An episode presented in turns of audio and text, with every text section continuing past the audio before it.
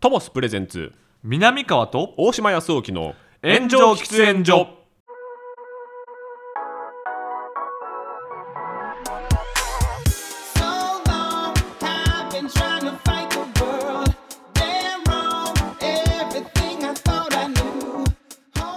さあ始まりましたトモスプレゼンツ南川と大島康沖の炎上喫煙所パーソナリティ兼進行役の大島康沖ですどうも大島君の話し相手南川でございます密な場所で密かにトークをコンセプトに喫煙所で話しているかのようにタバコを吸えない2人が気の向くままにトークをする番組でございます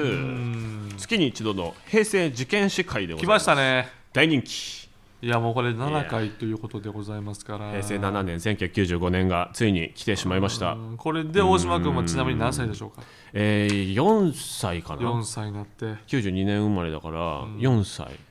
ぐらいそうでいうすことやねなうん、まだまだ全然記憶はございません俺は中1ですからおーもろですねもうねもろもう物心つきまくりギもンうギつきンまくりでございましてまあどう僕はバスケ部やったんしましでょうかバスケにこう熱中してる時でしたけれどもうん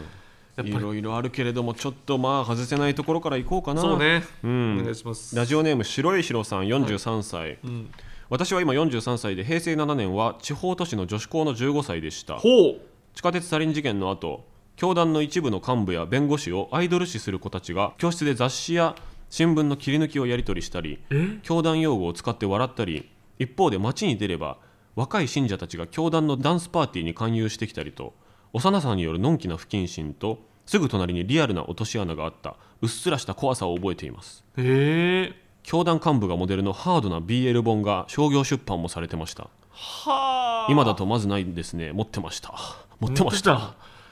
四谷シモーヌ著悪の花、えー全然わからんえー、なるほどね面白、えー女子高生イコール援助交際全盛の時代変な万能感と世紀末の息苦しさうんやけみたいな明るさで熱に浮かされたような年取ったなと思い出します、うんそういえばエヴァはその後の空気に違和感なく入ってきた感覚がありますオタク非オタク関係なくみんな割と普通に見てました、はい文章うまい うまいね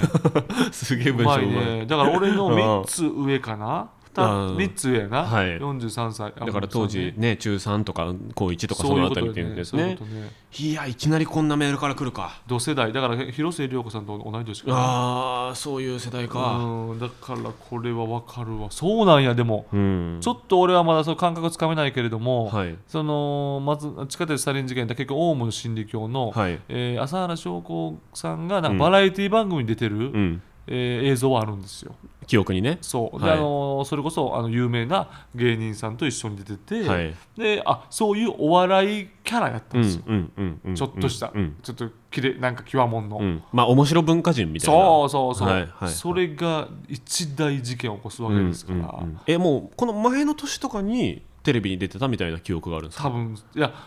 出てたっていうか俺は結局その後にそっか出てたんですよっていうか過去映像で見るだけやけど保管されてるからそうそう当なる時ほど多分タイムリーで見てはないから、はいはいはい、うんでまあ一発あれですよね選挙にみんなで出て、うんそう全落ちしてみたいな、うんそ時にあの「将校将校」ってうんあの歌とかがこうルフされたんうですよ多分ねルだーかプさられたループそっから多分ワンクッション多分一回ちょっと潜った気は多分あそううねん、僕は調べてる歴史調べてる限りだとするんですけどでその後何で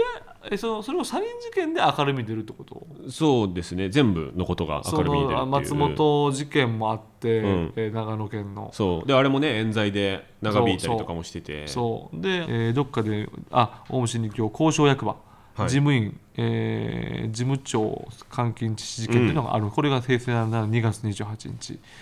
で1か月後、はいで地下鉄サリン事件やからこの辺りでもうババンとそうですね出るんですよね、うんうんこの時マジでオウム一色やかそうですよら、うねんいやーすごいわ俺これ生で見てたよおそらく村井幹部お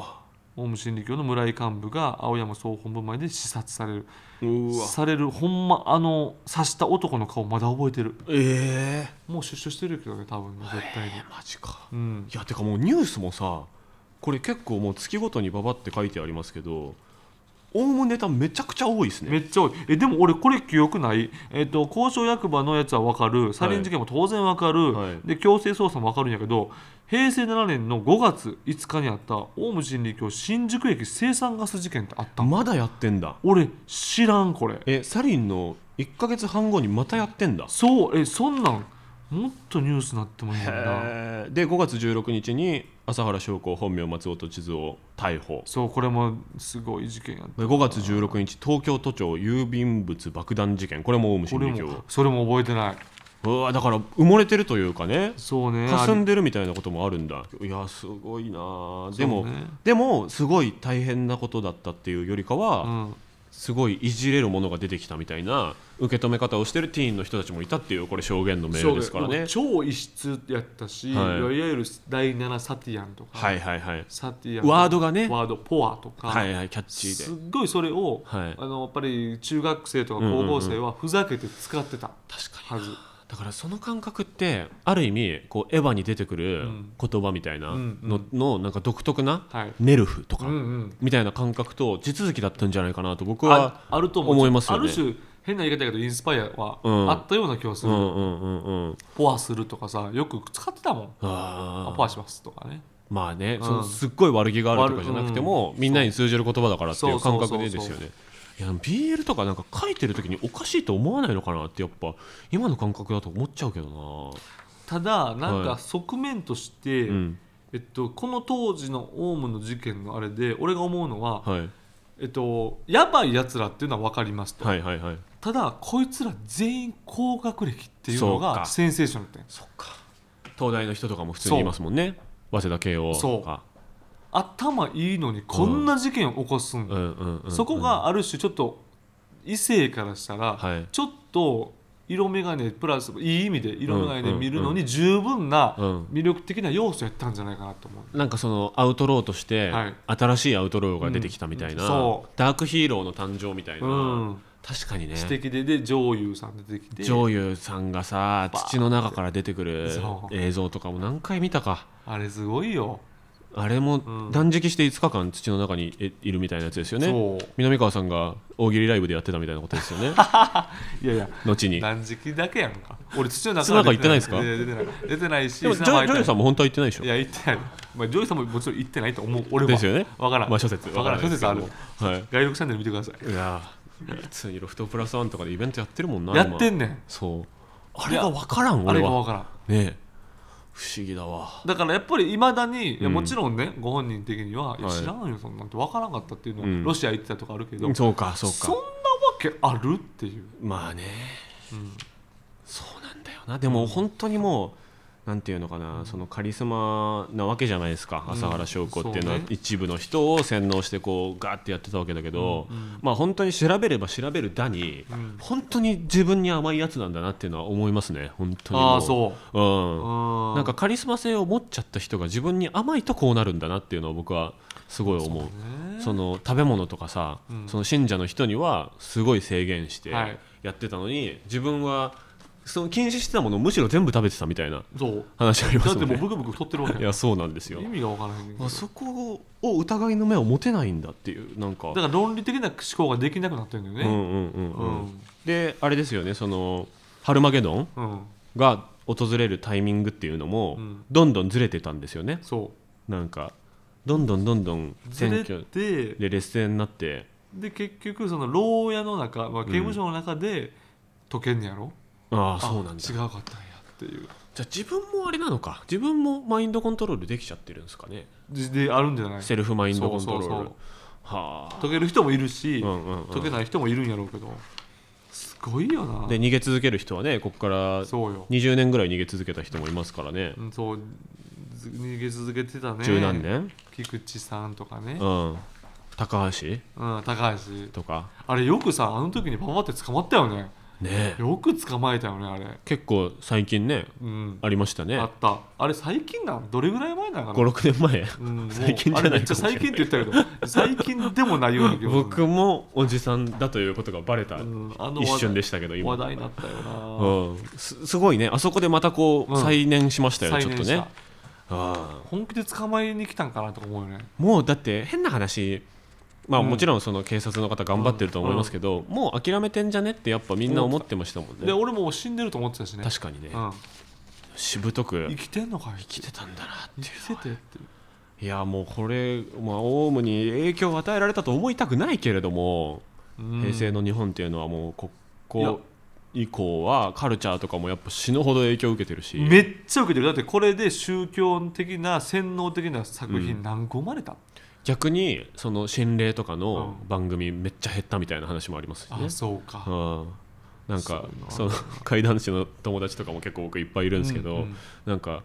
あちょっとその洗脳みたいのやめてくださいみたいなおうでエピソードで抜かれてあわかりましたじゃあこういうのとかどうですかねみたいなあでもちょっとそのお化けみたいのちょっとやめてもらっていいですかみたいおなあわかりましたあひ人死ぬのやめてもらっていいですかもう何も残んねえわみたいなえー、あそうなのみたいな本当にもう怪談冬の時代みたいなああそうなんやのがもうオウムのせいで怪談師みんなオウムめっちゃ恨んでるみたいなあそんなんあったんや、はい、心霊番組とかが減ったのもこれのせいだみたいなうんなんかある種こう冗談で成立してたオカルトみたいなのはいはいがはいこれのせいでもう全部撤退させられたみたいなのでえ一旦文化が寸断されたみたいーうなんのはよく聞きますよね。確かに最初はほんまに嘲笑じゃないけど、うん物珍しいうん変な集団やっただけやねんな、ですよねで怖いのがさ今もうプチ朝原みたいなやつめっちゃいるじゃないですいかやいるのよ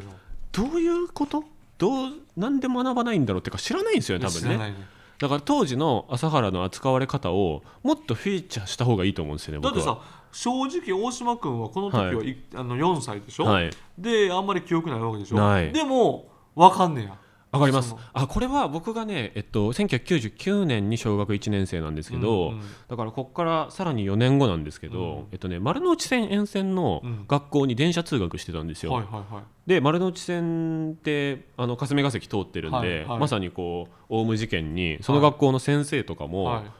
会いそうになったみたいなえー、人はもうまだまだ全然もう4年後とかだから、うんみんな現役で勤めてるそうかタイミングそうでかでほとんどの生徒が電車通学してるうん制服着て通う学校だったんで、うんもうね小1の時からこの世の一番の恐怖はサリンみたいなあことをもう最初からずーっと6年間ずーっと防災の日とかじゃない日とかも、あ、ずーっともう登下校の時とかに、うん、サリンめっちゃ意識してましたねええだから公立の歩いて通う学校とかよりも多分ね、結構ビンビンにサリンとかオウムの話先生からめちゃめちゃ聞いててうん、だからなんかね意識あんのかもしれないですあーやっぱりそういう背景があんねんな、はい、傘で刺してみたいなああ新聞紙に包んだサリンを傘で刺してみたいな話する先生とか普通にいましたよねすんなよって思いますけどいやでもやっぱ傘させなくなるからねだってっりてでいもうやっぱりそこはさうん身を守るためにそう子供たちのことを思って,、思ってめっちゃ言ってくれてましたねうん僕の学そ校うやろうなはしかも電車通勤なんてなかなか通学なんてあんまないかそらうそうそうそうねそ子う供大変よねそうであとあアンダーグラウンドですね僕はおあの村上春樹のはい唯一小説じゃないみたいなうんやつで、オウム事件のサリン事件の、まあ、主にサリン事件ですよねうんのその日に現場に居合わせた人たちの人生全部遡るみたいなうんおールポがあるんですけそんなんあんねどやめっちゃ分厚いうん深緑のうんもうほぼ無地みたいな想定の分厚い本があるんですけどうんなんだこの本って思ってうん中学ぐらいの時に手に取って中学の時にそうなんか村上春樹ベストセラーになってたかはいはいはらい読みたいなとか思ってたんですけど全部あんまハマれなくては海辺のカフカあんまハマれないいうん世界の終わりとハードボイルドワンダーランドノノルウェーの森あんまもハマれないノルウェーの森なんかエロすぎてキモいみたいなええ 中学の時ノルウェーの森でもう十分興奮できたやんまあねうんまあでもそんな中で「うんえ何これ?」みたいになって、うんそこから村上春樹ちょっと信頼しちゃってるところああそうなんありや、ます、うん、いやまあオウムの話オウムの話オウムの話って7年以降ってもう出てこないのかな8年以降って逆に出てこないのかなもういやーちょいちょい出てくるのかなちょいちょい出てくるんじゃない裁判的なことでねいやでもやっぱりそこからなるとやっぱり阪神大震災があって、そうだから始まってる年ですからねそこから始まってんのよ4月17うーんあそうねあとはもうマイクロソフト Windows95 ーうんこれもなんかうん覚えてる90年代って感じだななんかほんと IT が花開くんやろうなうんみたいな感じがなんとなく分かったこれもちょっと怖くないですか4月9日東京都知事に青島由紀夫大阪知事に横山ノック当選っていうこめっれさちゃ怖くないですかこれこれもめっちゃ怖いね怖いですよねこれよくよく考えたら、はこの時いに、うんえーまあ、ここんなやったら失礼な話、うんプロのうんちゃんとした、うんうんその政治はい家なってたら、うんどうなってたんかうんいやまあ本当にそうあ南川さんの口からまさかそんな言葉が出るとはそんないやもういやでも、まあ、すっごくまともな感覚だと思います、うんそれってもうだってそこからまともな人なってないからねっていうそのそうそうそうそもうねうちの事務所にもいるけれども、うんその友父母っていうねそのういやいやでもでも別に頑張ってらっしゃるんじゃないですかああの、うんまあ専門的には、まあ気持ちがあってやってることだけど、はいはいはい慎太郎とかは僕は完全におかしかったと思ってるし、まあだからそういう意味でいくと、 うんいやでもさ俺は分からへんねん、まあ、いいか悪いか置いといて、でもさうん、奥さんほんまに興味あったかなとうんうんかうんうんさ、いや青島幸男さんってほんまに興味あったかなうんみたいな、うんうん良くも悪くも進めてくれたんかなみたいなことはあるのかな、うんそうですねうんで全然もう全然レベルは違うと思うけど、うんその朝原おもろいっていう感覚と、うんあんま変わんないからねっては思うんですよね、まあうね、ん、だからでもそういうもんなんやったんですそういうもんなのかもしれないですけど、そ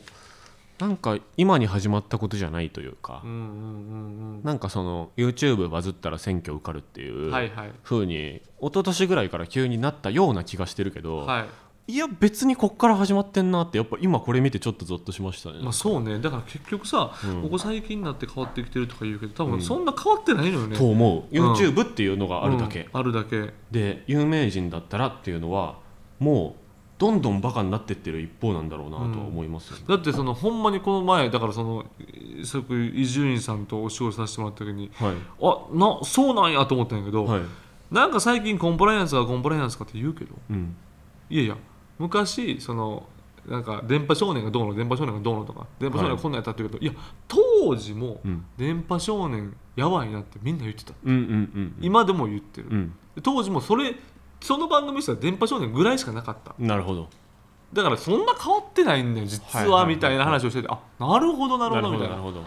それもあるからもしかしたら意外と変わってないんかもなみたいな、うんまあだからは分かりやすい部分でその地上波でおっぱい出なくなったとか、いはいはいはいなんか刑事ドラマでもうんカーチェイスの時にシートベルトするようになったあとかーそういうなんか目につきやすいところが、まあ、増えたというか条件が増えたみたいなことはうんもちろんあるんだとは思うんですけど、うん根本的にミーハーなものをね広めてでそれでお金もらってうんやるっていうスタイルは基本的にはテレビは変わってないっていうことですそういようね。ことやんな、うん、いやー芸人のラジオで話すような話題じゃないけどやっぱ触れちゃいますよね触れちゃうよねボスにはまおあーそうモンジュとかもこんなここでナトリウム漏れ事故、うん12月8日時に初めて知ったけどねうん高速増殖炉モンジュナトリウム漏れ事故ね明るいニュースは野茂英雄ぐらいですか、いやそうねあとまあ大相撲うん史上初の兄弟で優勝決定うんう戦んこれも若隆景ねあ松岡修造がウィンブルドン日本人として62年ぶりベスト8とかねうーんなるほどこういうのはありますねこの後に錦織が来るとうんだいぶ空いてはあでまあカルチャー、カルチャーどうですかえーああでも結構知ってんの出てきてんなっていう感じですねこれはすごいねあードラマ視聴率ランキングはい1位近代一少年の事件簿堂本剛さんですね、はいもうこれは見てました29.9%で愛してると言ってくれ、これはもうあの豊川悦司さんでああそすっか時川貴子さんの手話はいはいはいラブラブラブです星の喧嘩ってなんですかこれはノリピーですああノリピーかはいだからかだからか、そうなんでだすからあんま見ないのかそうなんです星野なる源ほでもこれはあのすごいブブームでしためちゃくちゃブームでした、ね、全盛期ですか全盛期あーうんで金八第4シリーズ金八大のシリーズで未成年未成年香取慎吾さんとか香取慎吾さんまあ石田一生さんねああはい、うん野島真二ですねそうで反町隆史さんねああ強いなそうでこれカーペンターズでしょ、ああそうなんうだ、ん、野カ島ーペ真ン二ってやっぱずっとそうなんだそうもうだからこれはねほんでこの時にピチティ流行ってねでまあヘミヘミオって呼ばれてるもみあげをこうチューっとしてはい前髪ちょっとこうパッツンみたいな感じで中性的な中性的なねうんなるほどうん男の子がモテるこれ見たことあります僕、人生は上々だ浜田さんねめっちゃ面白いですよねめこっれちゃおもろいキムタクとそう浜浜田さん田雅俊さんでそう借金ね背負ってる人と借金そう取りね、そうめっちゃ面白いねこれそう、えっとこれめっちゃおもろい、えーあれあの人湯川和彦さんうん、脚本あそうなんや、あですそねれ知らんかったあのそう家政婦の見たとかと一緒ああそうなんやかなそっ多からや分ってんねんでこれでも人生は上手だおもろかっためっちゃ面白いですよね面白かったこれ最近なんかサブスクで見たわ普通にめっちゃ面白かったであのー、えっ、とスマップの歌やねんな確かなうんスマップでうす、んスマップね、はいまあ、ヒット曲僕多分さすがに分かあこるれはもう全部わかりますな さすがに全部わかり ますさすがに全部分かるな、うんドリカムラブラブラブ235万枚はいすやごばいでしょうわウォーウォートナイトオートナイト H ジャングルウィズ T210 万はい福山雅治ハハローロミスターチルダにトゥモローネバーすノーごい人トゥモローネバーノーズあってシーソーゲームかいなやすげえすっごい時代ハローアゲイン Hello マイリトルラバー奇跡の星奇跡の星です桑田こ佳祐ミスターこれだからもうミススチル無双やねこの無時双だなもう無双中の無双そっかだから、えっと、僕と南川さんでコラボで撮らせてもらった YouTube で、うん南川姉うんがそうミスチルにいち早く目をつけてたっていうそうすごい面白い話があるんですけミスどこの時にはもう気持ちちょっと離れてたってことですかまだ大好きまだ好きやねまだ好きやけうどでももう熱はちょ売れてきたなって感じよねちょっと私のの手離れてきたなみたいな、あるんじゃないなあるほるんどじゃないだってうんそうそうそううんで「トゥモローは岡本真よね岡本真由さん僕の時代はもう音楽の教科書に載ってましたね「トゥモローはでもろね」はいスピッツ・ロビンソロンビンさんビーズ・ラブ・ファントムかラブハンタムここでラブハンタム来るんですよ元気だな元気やねこれ残ってるるな、だって10位までで158万枚やから1位が235万枚やばすごい人握手券も売らずによ浜田さんもゴリゴリですね浜田さんもだってダウンタウンさんも言ったら「ヘイヘイヘイで」うんもうもう全席、うんまあまあもうもうっていうか今も全盛期って恐ろしいよね全盛期を更新し続けてる化け物だなもうやばすぎるやろ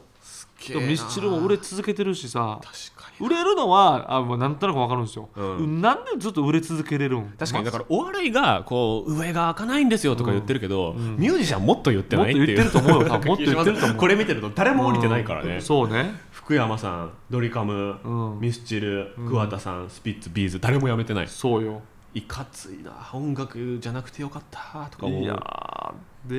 でうんで映画「耳をすませば」はいあーでも日本の映画はそんなにですね興行収入はね18億とかだかそうら、ね家なき子家なき子の映画とかあったんだ聞け和田摘のうん声うんうねんダイ・ハード348億ダイハード3洋画の方が強いなこれ覚えてるわ圧倒的にダイハード3めっちゃおもろかったよああスピードスピードもうフォレストキアヌリーブスガンプうんマディソン軍の橋マジソンの橋あー残ってますイねーストウッドウォねーターワールドってなんだわかんないケビン・コスナーですねああのウォーターワールドも海あがスターだみんな全部海になってあで言うたらちょっと両性の言うたら人間やねんけど、はいはいはい実はミュータントなんですよあなるほ耳どの裏におバカエラがあっ SF て若干おバカ SF ですかいやいや真面真面目目あそうですか一応ちょっと環境問題も若干するだかあらー今こういうふうにやってて全部もうなくなりますよ陸なるほどで海の世界になってローランド・エメリッヒとかがキャメロンみたいな感じか、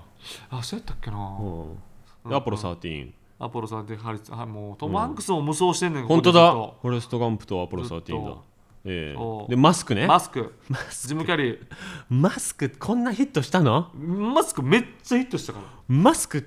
僕結構物心ついてから見てくだらなすぎてえ椅子から転げ落ちましたけどでもねマスクもうだからジム・キャリーが大フィーバーよそうかえキャメロン・ディアスですよねキャメロンディアスキャメロン・ディアスがめっちゃ可愛かったことキャメはロンデ覚ィえアてスる可愛いしキャメロンうディアんスここからも売れていくからねそっかうんメリーに首ったけとか後ですか、そね、うこの後ああそっかうんそっメリーかに、首ったけねうんいやすごいけどすごいでしょジム・キャリーすごいけジどム・キャリーはもうすごいさすがにくだらなくないですかマスクっていやマスクも全然めっちゃおもろか ったもう俺マえスク名大好き作っていう位置づけですかもう名作あそうなんだ、うん僕らの世代だとなんかもうバカすぎるみたいなあイメージになってるかも嘘あそんなことないあのか全然もうほんまにちゃんとドラマ、うん映画として入り込めた俺、そうか、うん、ジム・キャリーが好きでパソコンの画面で見たらバカすぎたけど なちょっといやそれさな何歳の時に見たのえー二、十歳とかじゃないですかね多分二十歳の時に見たの、はいい、やそれは俺もこれ中1で見てるから、そっか うん、めっちそれゃは面め白いっちゃおもろいよめっちゃ真似したりできる芸がでもあんまないじゃないですかマスクああでもまあしてたよなんかいそっかいとかねああそっかそっいいかと頑か張やっててた、そうっんかそっそうか頑張ってやってた、確かにうん、でキャスパーとかねキャスパーああーアウトブレイクこれアウトブレイクも怖かったアウトブレイクなんですかえー、とダスティン・ホフマンうのんエボラ出血の話、あ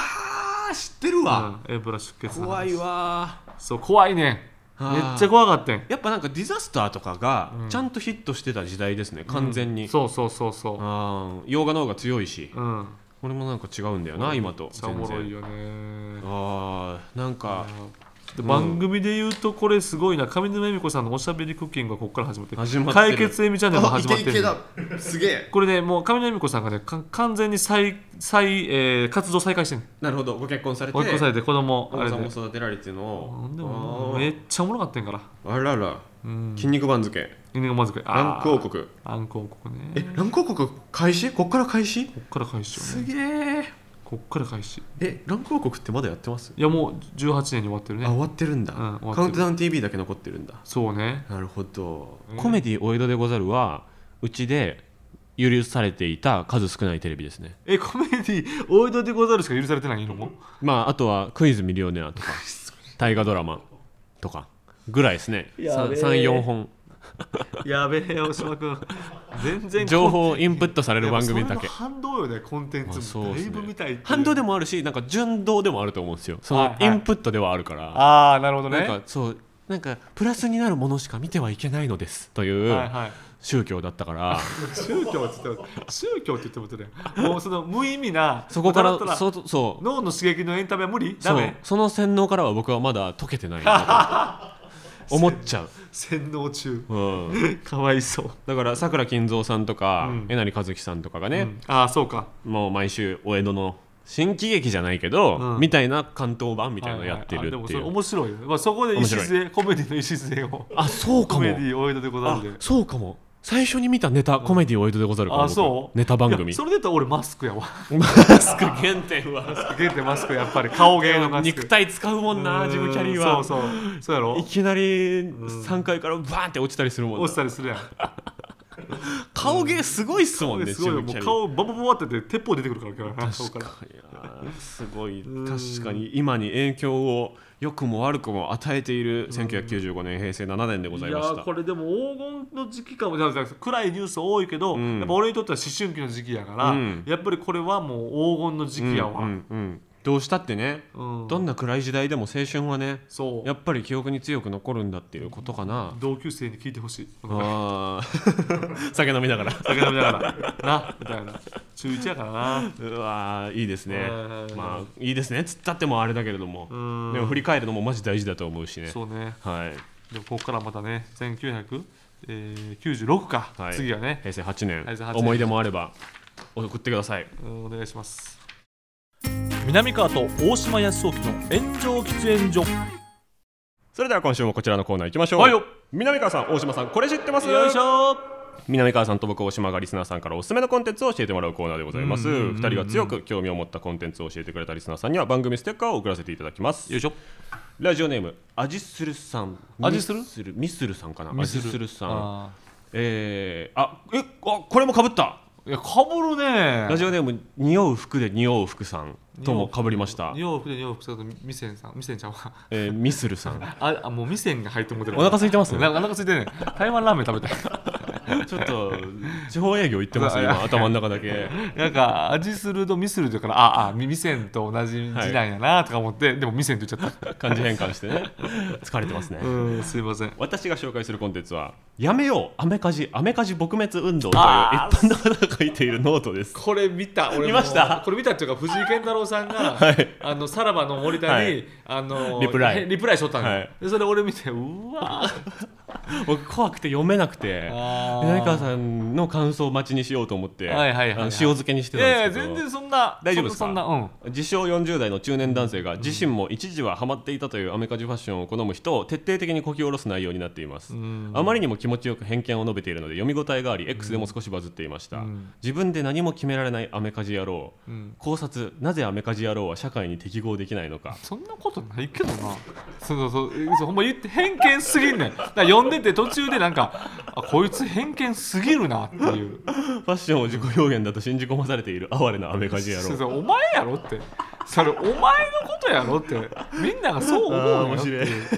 無料記事なのでぜひということで、うんそうそうそうそう、えー無料記事えこれシリーズなんですかなんかそうそうそれであそのテーマによって書いてんねん一記事じゃなくてアメカジの悪口だけで何本もかけてるやつそうそう何があったそうあめななそう何があったん やその何があったんやでもね多分ね俺と同じ世代で間違いなくなるほどで10代その中学思春期がアメカジドーンで、はいはいはいはいアメカジ入って多分ね金めっちゃ使ったんやと思うなるほどでハッと冷めたんですか冷めたんよでその気持ちは分からんでもないあるなそれあるで俺はお金使ってないからぶっちゃけ、はいはいはいアメカジにそんなにあーでももしめちゃくちゃ使ってたとしたらなるほど確かにその反響を翻すってことはあるんかもなと思う確うかんにその可愛さ余って肉さ100倍みたいなそことですよでね結局だから古着屋であったりとかあーああいう人たちがカルチャーのために値段をバンバン釣り上げるからそっかだから南川さんみたいにこうある程度うんおしゃれかつリーズナブルにそうそうそう着こなすっていうこともできるけまあどそうだそうやね高くく高く行こうと思えばそういくらでもいけるわけめっちゃハイブランドみたいな値段になってるみたいな人もいるわけですよそうねもう古着のヴィンテージで革ジャンしたらボーあンと高くなるのをよしとするかなるほどどうでもいいと思うかなるほどうんでそれをいや報われねえじゃねえかみたいなそういうことやねいや変なおじさんになってんじゃないか俺みたいになって急に冷めたってことで全す、然ね、モテないじゃねえか結婚できてねえじゃねえかってなんだよと思うよそれは分かっててやってんじゃないそれはのそうって思いましたけど、お前が悪いよって話なんだけどねモテ線のファッションではないって分かってて着てるんじゃないのって思いましたけいやど、アね、メリカ人は絶対にモテせんじゃないから、うんむしろ好きなものそを着てる同士のそう男たちでつるむためのファッションみたいなイメージが僕はありました完けど全なねる自己満足そうですよね、うん気づくの遅くねみたいなそことな気もしますけどねもう年齢もいってんやからもう気づけよって思うねお酒は体に悪いノートみたいそなうそうそうそう今っていう全員言ってるからみたいな今言ってんのお前っていような気もするけどうんな、わかるでも分からんでもないね、うん言ってることはこのね人の感情はめちゃくちゃ分かるんだだよね、からまあおもろいんやと思うんですよね、だからある意味芸人ですよねこのなんか自分も同型になってるというかそうねそうね超理論武装してるっていうほどのことじゃないってこだかとですよね、らある種ちょっと自虐の、うんうんうんもでも竹山さんみたいなもんよあやめてやるぞーっていうことよあお前が一番おかしいからみたいなそうそうそうそういうふ芸ざけんなほ らなかなか達者ですねなかなかねちんちん出してやるぞってことよ もうおかしいよっていうねアメカジで隠しとけっていう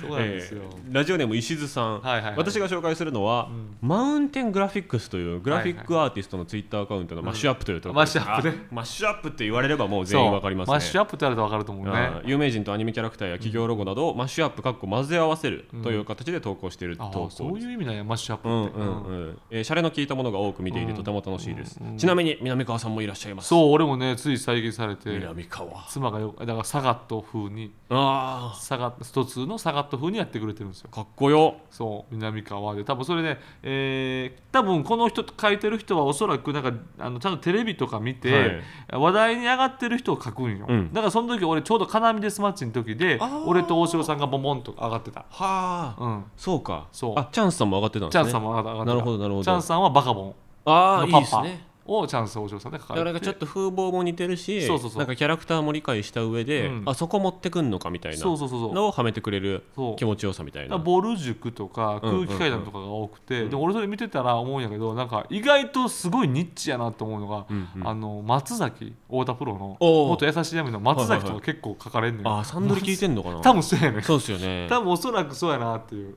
確かにこの人の見てる聞いてるカルチャーめっちゃわかるなーって思う時ありますよね、そうそうそうそうそうななんかね俺が見たのは絶妙にこれマッチしてるなと思ったのは、パはいーティーちゃんの信子がおーあのドラゴンボールの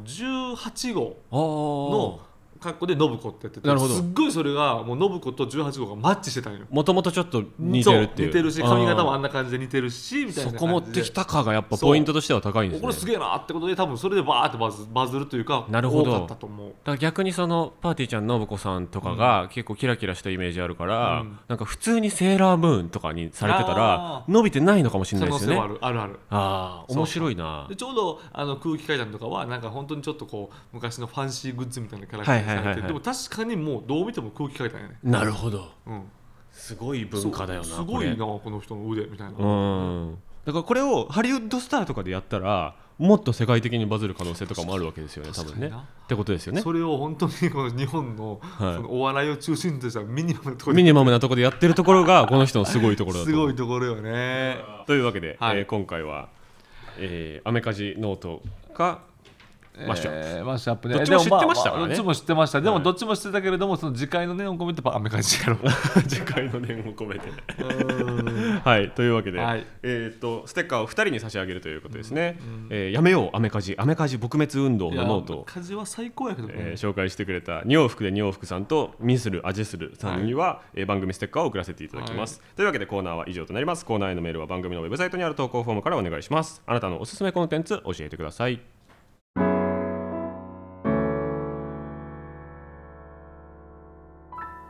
南川と大島康沖の炎上喫煙所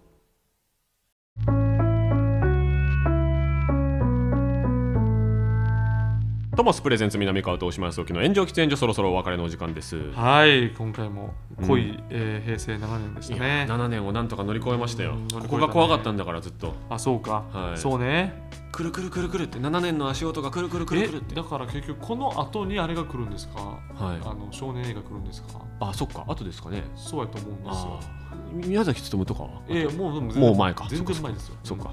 少年 A はえーちょい後かな、ちょいあと多分来年じゃないですかあ本当にあ2年後やな、うん俺が中3の時やなそんな嫌な予告し ないでそんな嫌な予そうなの2年だからほんまにこんなことばっかり起きる、告うん確かに確かに、うんでちょっと気抜いたら同時多発テロですからそうねです911が来るからね数日来るかいや僕もそろそろ物心ついていくんでらもうそろそろ来てよはい まだですよもう俺で一も人で踏ん張ってるけど、まだですよさすがにうん、 99年ぐらいからですかね僕の記憶があるのは言うてあだからあと4年後か、まだちょっとまだありますけれども、はいはい引き続き、ん平成事件史ライブも早くやりたいなそうねはいよろしくお願いしまお願いすしますえー番組への感想コーナーへのメール差し入れ案投げ銭平成事件史の記憶など番組ウェブサイトにあるそれぞれのフォームからお願いします、えー前回できたですね、えーこれって芸人用語ですかうん新語考えてみました ああ頼むわのコーナーもありますけど番組ウェブサイトにはまだフォームないと思いますので、うんなんかまあ、適当に大丈夫でこすの芸人のこの現象のことを言葉ね作ってくださいみたいな、うんあ欲しいよね、うんうんこの現象全員滑ってる時の例えツッコミでこれ使われすぎじゃないですかあああるよねなんかすぐ出てこないけどあーなんなんかかありそうあるよなありそう言うよな滑ってるう時んなんか換気扇の声聞こえ音聞こあえるねああった空調の音聞こえる空わ調の音聞こえましたもうこれなもう使えないあったそれもう専売特許千倍特許やねもはや芸人用語の領域かもしれないやつですそうそうそうそねうだからその水ダウであったさ、はいはいはい花フックのやつでさ、はいあのその後花取れたって言ったら芸人失格説あったあやっんたあの俺言いそうで怖かったわあれやめてほしいあれ言葉狩りですよ言ね葉狩りよな、うん言ったっていいやん、ねほんでさその時にさ原西さんも言っちゃって、えはいずーっと会って何回もやらされてやはい言っちゃって、はいはいほんで原西さんが俺さほんますごいなと思ったの、はいいやほんまに取れたと思ったからって言い返したん よ俺すげえなと思って比喩じゃねえっすってそう、俺ねヒューじゃないですよ。これほんまに取れたと思ったから。で、平然と言い返した。もう俺すごいなと思って。すごいなあ確かになあまああれもやえっとエビの食レポでプリプリ言うなっていうやつもありま したね水大は水大はすぐ言葉狩るんいいだよやん、ねプリプリえ悪いことじゃないですかだらっねてもう食レポなんてさ、ねえもう新しい表現いるん。え伝統でいいでしょっていう、うん全員ま言うでいいと思うけどなそうね。ねえとかまあなんか同期っていう言葉をめっちゃ使うのもなんかああ。その芸人の影響なのではないかというのもちょっと同あ期るえでも同期はさうんでも同期会とかさ会社でもあるでしょまあそうかそれ同期に入社してるとかある逆かだからその同期入社とか同期卒業とかが羨ましいから、うん芸人がめっちゃ NSC 同期とかを言うようになったっていうこう逆もあるのかなとかも思う、まあそうねうんうんうんうんという、まはあ、いコーナーじゃないですけど思いついたら送ってください、ハッシュタグはすべて漢字で炎上喫煙所僕たちに話してほしいテーマも募集しています、えーまた番組を聞いていて面白いと思ってくれたあなたそれぞれのアプリでお気に入り登録やレビューまだの方ぜひともよろしくお願いしますそうです皆さんまた来週